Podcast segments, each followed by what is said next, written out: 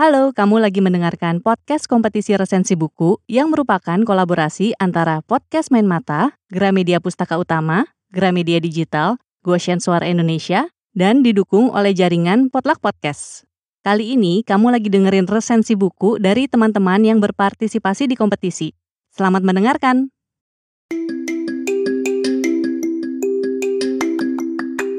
Hai, gue Farhan dan ini adalah Gebebuk Podcast. Gebebuk adalah kependekan dari Gerakan Bedah Buku. Jadi, podcast ini berisikan praktek bedah buku. Bukunya apa, pasiennya siapa, yaitu buku-buku yang gue baca. Jadi, tunggu apa lagi? Mari kita praktek. Assalamualaikum warahmatullahi wabarakatuh, keluarga pasien. Selamat datang kembali uh, bersama gue Farhan tentunya.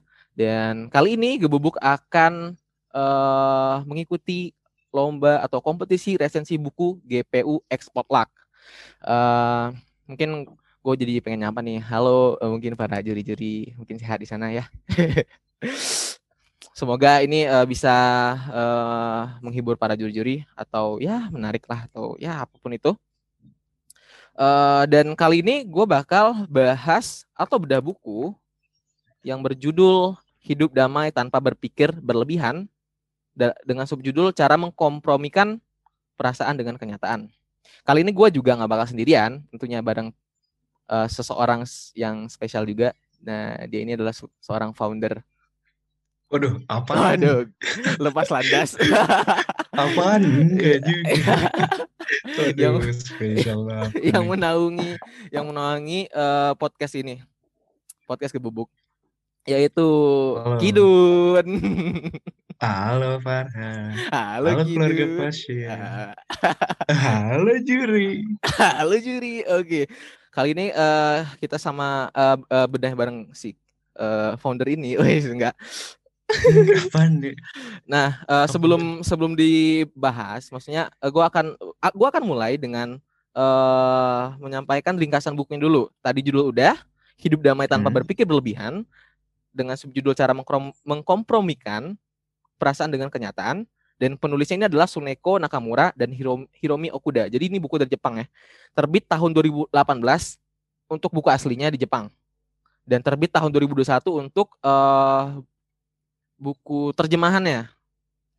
Dan penerbitnya itu yang terjemahan adalah Gramedia Pustaka Utama dengan jumlah halaman 174. Nah, gue pengen bahas dulu uh, sedikit tentang penulisnya yaitu Suneko Nakamura. Jadi beliau adalah uh, beliau lahir di Pulau Onishima, kota Onimichi, tanggal 1 Januari 1929. Dan uh, perjalanan uh, singkatnya atau kisah menariknya uh, yang bisa disampaikan adalah saat SMA. Waktu dia saat SMA tuh dia uh, Jepang sedang perang dan uh, dia ikut apa namanya? Uh, ada mobilisasi siswa untuk membantu uh, keperluan perang lah. Nah, dia di sana uh, dipekerjakan untuk membuat kain kanvas, kain kanvas. Namun pada Agustus 1943 ada langkah darurat perang yang dilakukan dan uh, karena kekurangan dokter nih Jepang gitu, kekurangan dokter karena dokter-dokter yeah. yang ada itu diambil sama uh, militer tapi tidak ada yang tahu maksudnya kayak ya diambil aja tahu-tahu udah kurang aja akhirnya uh, orang uh, pemerintah Jepang melakukan uh, langkah darurat yaitu memberi membukakan sekolah-sekolah kedokteran uh, di seluruh penjuru negeri Nah, pada saat itu paman dok pamannya dokter Suneko menawarkan uh, pembiayaan uh, bagi semua siapa pun yang mau menjadi dokter demi kepentingan negara.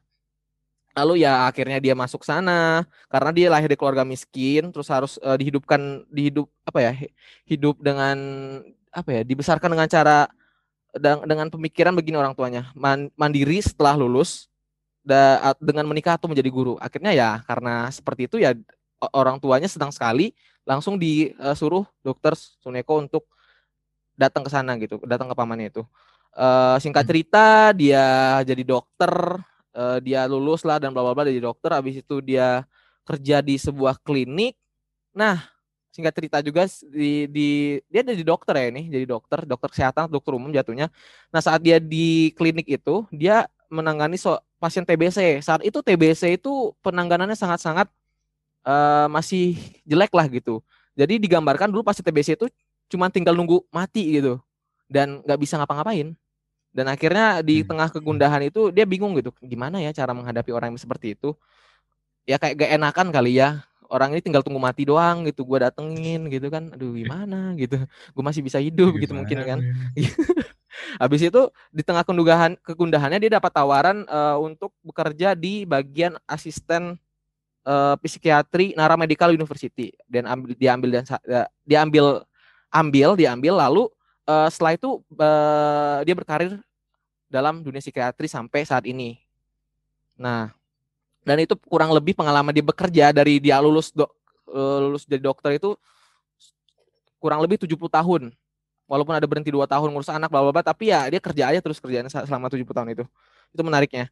Terus untuk eh satu lagi Romi Okuda ini nggak terlalu bakal dipanjang eh, nggak nggak bakal terlalu dibahas karena nggak banyak andil bukan nggak tahu andilnya apa sih nggak kurang paham gitu. Jadi pokoknya yang yang gue tangkap sih dia tuh kayak kenalannya eh, dokter Suneko yang kerja sebagai psikiatri karena inspirasi dari dokter Suneko dan pengen nulisin tentang dokter Sune- Su- Suneko ini gitu. Terus eh, akhirnya ya ketemulah sama dokter Suneko yang mau pengen juga nulis ya udah akhirnya terjadilah buku ini. Jadi dia kayak lebih bantu aja sih. Nah sekarang kita masuk ke eh ini. Buku ini bahas tentang apa sih?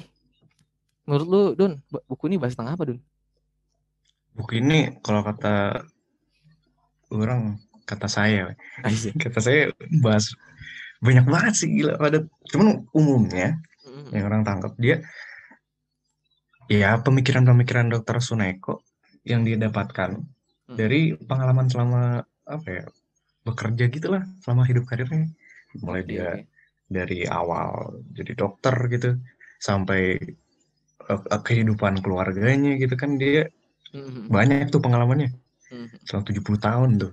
Iya. nah jadi kalau kata orang dia kayak mencurahkan isi pikiran atau apa ya pikiran dia mengenai pandangan hidup gitu loh di Oke. oke. selama dia 70 tahun kerja gitu Benar ya benar, benar. sesu, cukup sesuai dengan judulnya sih hidup damai tanpa berpikir berlebihan Asik. mungkin dia lebih tekankan kayak dia tuh 70 tahun udah mengarungi banyak masalah nih Tapi terus eh, gimana caranya biar nggak berpikir berlebihan gitu kan iya. Dan Gimana dia caranya tetap damai? sampaikan. gimana caranya tetap damai Iya, kan dia juga ini kan eh, bilang sampai saat ini saya belum ada penyesalan deh katanya gitu. nah itu Nah, itu itu dia. Nah, kalau Gimana menurut gua udah sih 70 tahun kalau menurut gue sih ini eh ini tuh bicara tentang pola-pola pikir yang membuat kita tuh damai dan tenang menjalani hari-hari. Ya itu berdasarkan dari pengalamannya ya tentunya. Terus juga ada Mhm. perjalanan singkat kayak kisah sih lebih kayak dia ke mana, terus ketemu siapa, dapat kerja dari mana. Itu ada karena kan dia kayak ada poin-poin, ada kolom cerita, kolom Ya. satu ya kan. Nah ada yang kayak gitu. Nah itu isi bukunya. Terus gue pengen nanya nih Dun, eh kalau menurut lu nih hal atau pemikiran apa yang menarik di buku atau yang bahkan ngena ke lu gitu kayak wah sebuah apa nih gitu kayak wah menarik banget gitu atau kayak nendang lu gitu yang nendang yang nendang oke iya yang nendang Eh, balik lagi sebenarnya banyak banget ya gila ini bukunya padat gitu. Saya yang nendang nih eh saya dapat beberapa lah ya Apa ditulis dicatat yang paling nendang. Pertama itu ada dia eh ada kalimat atau kata gitu.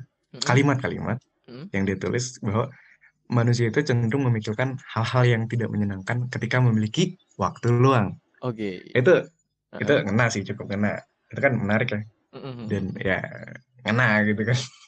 karena lu gitu "Oh iya, bener juga ya." karena ya orang ngerasain gitu kan walaupun Oke. walaupun ya sebenarnya ini kan kayak kalimat-kalimat yang yang sebelum-sebelumnya pasti udah denger lah lu udah denger juga kan Mm-mm. tapi di sini kayak jadi reminder dan kayak oh iya makin masuk lah ke dalam nih eh, kata-kata ini kalimat ini Mm-mm. oke oke terus selain itu ada juga eh pemikiran mengenai eh apa kita itu sia-sia kalau misalnya sangat mengkhawatirkan hal yang di masa depan. Oke kenapa? Jadi ya sia-sia aja kalau misalnya lu kebanyakan mikirin masa depan terus kayak Mm-mm. lu nggak makan gitu hari ini. Ya nggak bakal sampai lah masa depannya kalau misalnya nggak makan gitu kan. Oke oke oke. Paham gak sih? Jadi kayak masa depannya oh lu mikirin masa depan banget. Tapi yang hari-hari ininya tuh nggak dipikirin. Jadi itu masuk tuh.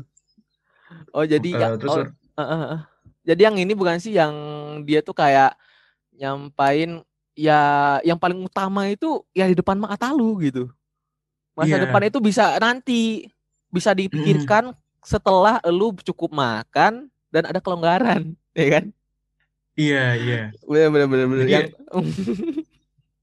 apa jangan abaikan yang di depan mata gitu kan betul betul betul. Oke. Iya, oke. gitu sih kalau menurut gimana Kalau gue nih, Han. kalau gue tuh eh, ngambil yang gue highlight tuh bab 5 eh, di poin 25 yaitu tidak ma- masalah jika ku- kualitas pekerjaan tidak sempurna. Ini kena banget karena gue waktu masuk kuliah karena ada tujuh matkul gue berasal dari sekolah alam yang tidak punya beban akademik banyak. Jadi ya memang tidak ada beban akademik gitu ya. Tapi kalau pas masuk kuliah tuh kayak tujuh mata kuliah itu kayak seolah-olah rasanya peng- harus dikerjakan semua. Karena gua kayak oh kuliah itu tempat harus serius eh, melakukan ini wah ini dunia yang harus gue ikutin semuanya gitu. Terus eh gua harus merasa gua merasa harus sempurna di semua tujuh itu gitu. Tapi ketika gua dengar tidak masalah jika kualitas pekerjaan tidak sempurna ya gua kayak ya juga sih gitu. Kadang eh, manusia itu ya emang nggak bisa untuk ngelakuin itu karena apa ya tidak ada yang sempurna lah dalam hidup ini kalau bahasanya Iyalah. Dr. Suneko Iya. dan terus terus gimana dong terus gimana dong kita kalau nggak sempurna tuh apa yang jadi koridor kita atau jadi parameter kita untuk eh di jalan itu bagaimana nah.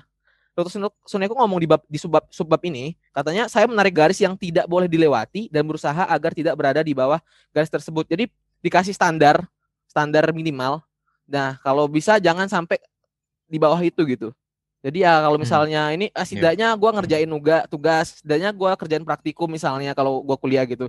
Setidaknya itu gitu. Walaupun lu kayak belum bisa belajar tambah itu nggak apa-apa. Yang penting itu dulu. Jadi biar ya kita damai gitu, nggak harus aduh gitu. Terus eh dia bilang juga gini, menurut saya daripada frustasi karena mencari kesempurnaan tadi, lebih baik terus melanjutkan meskipun kondisinya tidak bagus. Jadi ya yang penting tuh jalanin aja udah gitu loh. Harus sempurna hidup ini gitu. Kayak gitu. itu emang pelajaran banget buat orang-orang perfeksionis sih Eh, iya kayak gua. itu kena juga sih sih Oke oke Nggak. oke. Kita masuk ke ini gitu ya, Dun, kekurangan. Kalau kekurangan menurut lu apa nih? Oke, kekurangan eh jelas sih sebenarnya ya. Pertama bahasanya mungkin gara-gara dia translatean atau gimana. Eh, Jadi kurang kurang mudah dipahami, iya, cukup iya. sulit. Kadang-kadang harus baca ngulang-ulang, Mm, kadang-kadang Bener. ngulang-ulang nggak paham-paham. Jadi ya udahlah. Kata Dokter Suneko tadi nggak perlu sempurna untuk memahaminya. Jadi ya udah lanjut siap. Oke Itu oke. yang pertama. Terus Terus yang kedua itu ini bisa kekurangan bisa kelebihan sebenarnya. apa emang? tapi ya nanti masuk juga lah ke poin kelebihan itu eh, si bukunya tuh padat terlalu padat Hmm. efek-efek dampak kekurangannya itu jadi nggak cocok kalau misalnya buat jadi bahan pelajaran. Jadi kayak ya udah gitu eh, poinnya tuh kan banyak tuh yang padat-padat berat-berat. Itu gampang jadi gampang lupa karena kayak disinggung doang ya. Mm. kayak eh lu jangan kebanyakan mikir masa depan mikirin masa sekarang aja. Terus habis itu langsung pindah topik lagi ke yang ini terus pindah topik lagi ke ini. Jadi kayak cuman disinggung-singgung doang saking padatnya jadi kayak bakal gampang lupa kalau misalnya lu bahan pelajaran itu sih kalau kekurangan dari gue Sekarang kita masuk ke kelebihan. Kelebihannya menurut buku gua ini isi buku tuh cukup relevan dengan kebutuhan orang modern saat ini yang insecure, iya, iya. terus yang eh, kena sistem kapitalis yang pengen lebih dan lebih gitu kan. Ini cocok. Iya. Itu kelebihannya. yang punya terus pikiran Iya, terus yang kedua adalah disematkannya kisah perjalanan hidup Dr. Suneko itu cukup menarik sih karena jadi kayak ada wah baca kisah dulu gitu kan. Mungkin lagi bosen dengan hal-hal yang berbau poin-poin gitu kan. Kita baca dulu gitu. Ada break-break. Nah, Hmm. rate secara keseluruhan dari skala 1 sampai 5 lu berapa? ya eh, 3,7 lah ya Oh, 3,7. Oke, kalau gua boleh 3,5. nggak sih Boleh lah. 3,5 oke Ya gue 3,5 boleh. Oke. Dan ini eh, kalau menurut gue ya, ini buku direko- sangat direkomendasikan bagi orang-orang yang kebanyakan insecure dan merasa leb- harus lebih dan lebih harus sempurna dan segala macamnya ini cocok banget. Tapi tidak tidak direkomendasikan untuk orang yang jarang baca. Jadi maksudnya ini agak kurang susah, agak agak agak ya kurang lah direkomendasi karena susah dipahami. Oke, mungkin segitu aja kali ya Don ya. Iya deh kayaknya. Udah kayaknya. Oke, kalau gitu semoga bermanfaat dan semoga juri-juri senang mendengarnya. Wassalamualaikum warahmatullahi wabarakatuh. Dadah. Pasien udah berhasil dibedah. Jadi, sampai ketemu dengan pasien berikutnya.